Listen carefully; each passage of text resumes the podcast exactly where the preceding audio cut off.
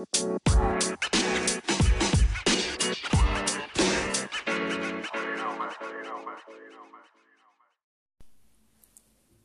du die letzte Folge gehört hast, dann hast du dir wahrscheinlich so ein paar Fragen gestellt.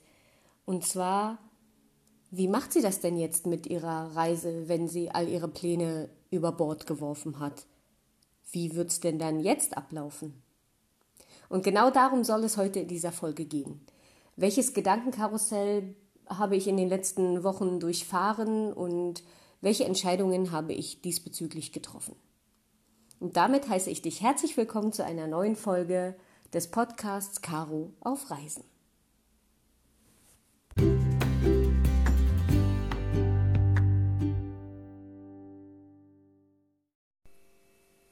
Kehren wir zunächst zu dem Punkt zurück, als ich für mich entschieden habe, auf Weltreise zu gehen. Das war der September 2019, als ich auf der Insel Bali war. Hier habe ich ganz klar für mich entschieden, ich möchte auf Weltreise gehen und meinen großen Traum verwirklichen, lange Zeit zu reisen.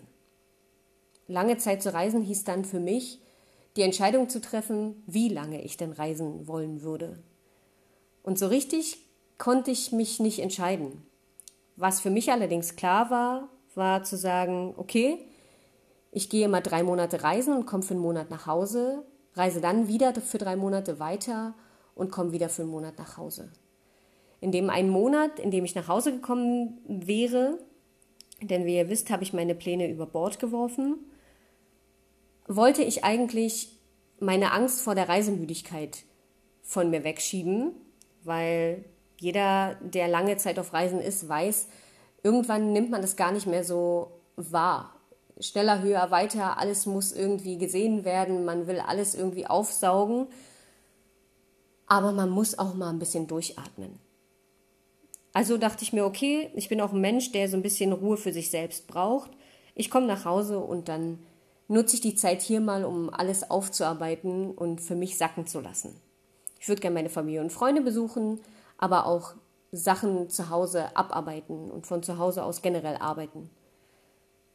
Ja, die Entscheidung war für mich klar.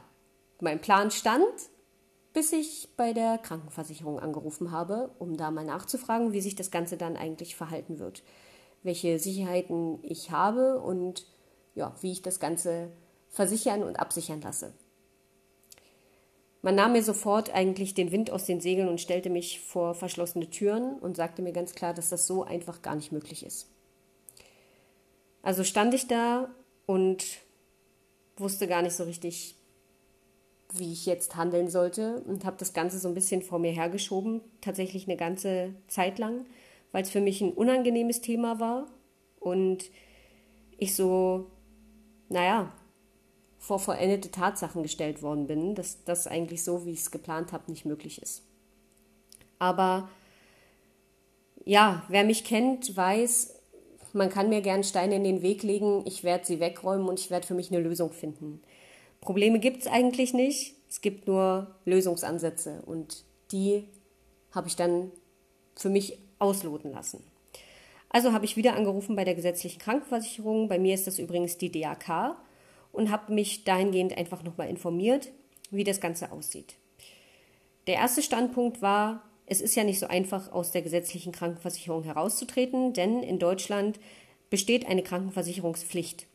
Bist du also deutscher Staatsbürger, musst du dich gesetzlich krankenversichern. Egal, ob du das privat tust oder ob du, ja, wie gesagt, beispielsweise über die Familie versichert bist, weil du noch Schüler oder Student bist, oder die Bundesagentur für Arbeit dich absichert, weil du vielleicht gerade auf der Arbeit ähm, auf Arbeitssuche bist oder vielleicht gerade keine Arbeit hast. Ähm, oder dein Arbeitgeber zahlt eben die Beiträge. Das ist dann natürlich bei mir nicht mehr der Fall, da ich, ja, wie gesagt, da nicht hineinfalle, in jegliche Kategorie nicht. Ich bin dann auf den Trichter gekommen, okay, ich könnte umsteigen auf die privatgesetzliche Krankenversicherung. Und da ist es mir selbst ähm, frei, welche Krankenversicherung ich da nutze, egal ob DAK, AOK oder Barmer. Ähm, hier an dieser Stelle keine Werbung, das soll jeder für sich selbst entscheiden. Habe dann rumtelefoniert, wie hoch der Beitrag denn ausfallen würde und der wäre in meinem Fall so zwischen 250 und 280 Euro.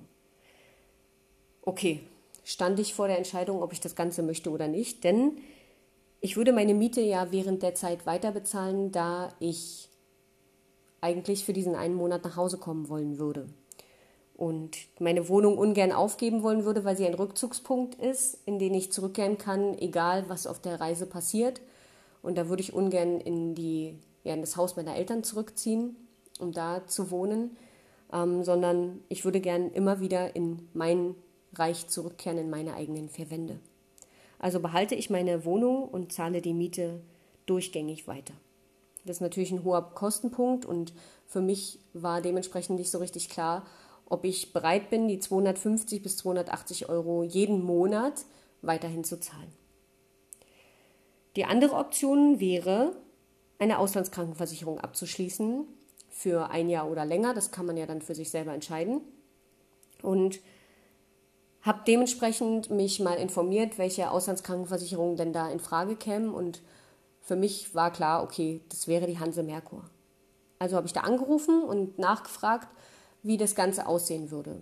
Die haben mir zwei Optionen genannt und zwar einmal könnte ich für ein Jahr reisen und könnte maximal sechs Wochen in Deutschland sein oder ich könnte einen Tagesbeitrag zahlen für, wie gesagt, die drei Monate, also immer pro Tag einen Beitrag und ähm, mich dann für diesen einen Monat in Deutschland immer wieder anmelden bei meiner gesetzlichen Krankenversicherung. Ja, das hieße dann, okay, drei Monate Auslandskrankenversicherung zahlen, einen Monat deutsche gesetzliche Krankenversicherung bezahlen. Jetzt war nicht so richtig klar, macht das meine Krankenversicherung mit? Also habe ich über lange Zeit alles vor mir weggeschoben. Und erst vor kurzem in dem Gedankenstruggle gehangen, jetzt muss ich mich mal langsam darum kümmern. Und habe wieder bei der DAK angerufen, um nachzufragen, inwiefern denn das möglich ist. Denn die ersten Monate werde ich immer mal in Deutschland sein und immer mal im Ausland sein, weil ich eigentlich geplant hatte, die ersten Monate durch Europa zu reisen. Also musste ich mich langsam mit dem Gedanken beschäftigen, wie es denn dann ist, mich für die Reise krankenversichern zu lassen. Die DRK sagte mir dann, ja, ist kein Problem, man kann es so machen. Drei Monate für, wie gesagt, die Hanse Merkur zahlen und sich dann einen Monat hier wieder anmelden. Das ist dann aber ein ständiges Hin und Her. Und auch für die Weltreise ein ständiges Hin und Her. Also kam ich zu dem Entschluss zu sagen, okay, die ersten Monate, also zwischen Juli und Dezember, werde ich es genauso machen. Ich werde zunächst die Auslandskrankenversicherung für den Zeitraum zahlen, in dem ich im Ausland bin und die gesetzliche Krankenversicherung hier in Deutschland zahlen, also die DRK, und werde dann ab Januar allerdings wie folgt reisen, und zwar mit der Auslandskrankenversicherung der Hanse Merkur und dahingehend maximal sechs Wochen in Deutschland sein. Also gehen wir davon aus, dass wir die in Anführungsstrichen richtige Weltreise meinen, dann ist es jetzt wie folgt. Ich werde immer im März und im Mai zu den Geburtstagen meiner Eltern da sein und den Rest des Jahres im Ausland verbringen, weil es für mich wenig Sinn macht, im Sommer hier zu sein, wo alle anderen nicht da sind, weil sie selbst verreisen und werde dann erst im Dezember um die Weihnachtszeit wieder hier sein, um da wirklich auch intensiv die Zeit mit meiner Familie zu nutzen, weil wir wissen alle, Weihnachten ist das Fest der Familie und da möchte ich mich einfach auch mit allen Freunden und Familienmitgliedern treffen, um da mal das ganze Jahr Revue passieren zu lassen. Was ist bei denen passiert, was ist bei mir passiert, was haben wir alle erlebt, ähm, da mich wirklich an den Kaffeetisch mit denen zu setzen, über den Weihnachtsmarkt zu schlendern, Geschichten auszutauschen. Ja, und das war tatsächlich eine schwierige Entscheidung, weil ich tatsächlich ein sehr familiengebundener Mensch bin und liebe es, Zeit mit meiner Familie zu verbringen. Die Entscheidung ist mir nicht, nicht unbedingt einfach gefallen, sondern im Gegenteil eher sehr schwer. Ähm, zu wissen, dass ja, es meiner Mama dabei nicht unbedingt gut gehen wird, wenn ich so lange Zeit weg bin und auch ähm, ja, meine besten Freunde darunter etwas leiden werden. Das tut weh, natürlich. Und der Gedankenstruggle ist da tatsächlich auch sehr schwer, weil ich bin ein Mensch, ich brauche einen Plan und ich brauche eine Absicherung. Und in den letzten Wochen war es für mich eben so, dass ich nicht wirklich einen Plan hatte, nicht wirklich eine Absicherung, nicht wirklich wusste, wohin geht meine Reise, was werde ich tun. Und ja, das, das fiel mir wirklich schwer. Jetzt zu wissen, dass es irgendwie vorangehen wird und dass ich all diese ganzen Sachen jetzt demnächst abschließe, in weiser Voraussicht, dass mir Corona nichts kann, da ich Corona geimpft bin.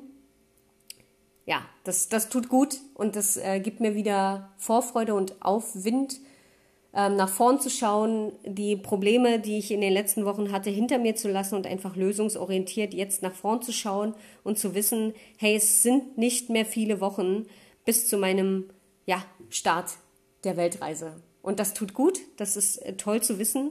Und ich freue mich auf die Zeit, die dann jetzt auch noch vor mir liegt, ähm, trotz all der ganzen Schwierigkeiten und äh, der Struggles, die da irgendwie in den letzten Monaten vor mir lagen. Ähm, ja, ich nehme euch gerne mit auf die Reisen. Folgt mir gerne auf allen anderen Social Media Kanälen, Instagram, Facebook oder auch YouTube. Ihr könnt auch gerne auf meinem Blog schauen. Überall findet ihr mich unter Caro auf Reisen. Äh, mein Blog findet ihr unter caroaufreisen.com. Ihr seid herzlich eingeladen, mir Fragen zu stellen, mir kleine Nachrichten zu schicken, mir Feedback zu dem Podcast zu geben. Ich freue mich über jegliches Feedback. Dementsprechend hoffe ich, wir sehen uns und hören uns. Ich wünsche euch dementsprechend einen wunderschönen Morgen, Mittag, Abend, wann und wo auch immer ihr den Podcast gerade hört und sende euch ganz liebe Grüße in die Welt raus. Bis ganz bald, eure Caro. Thank you.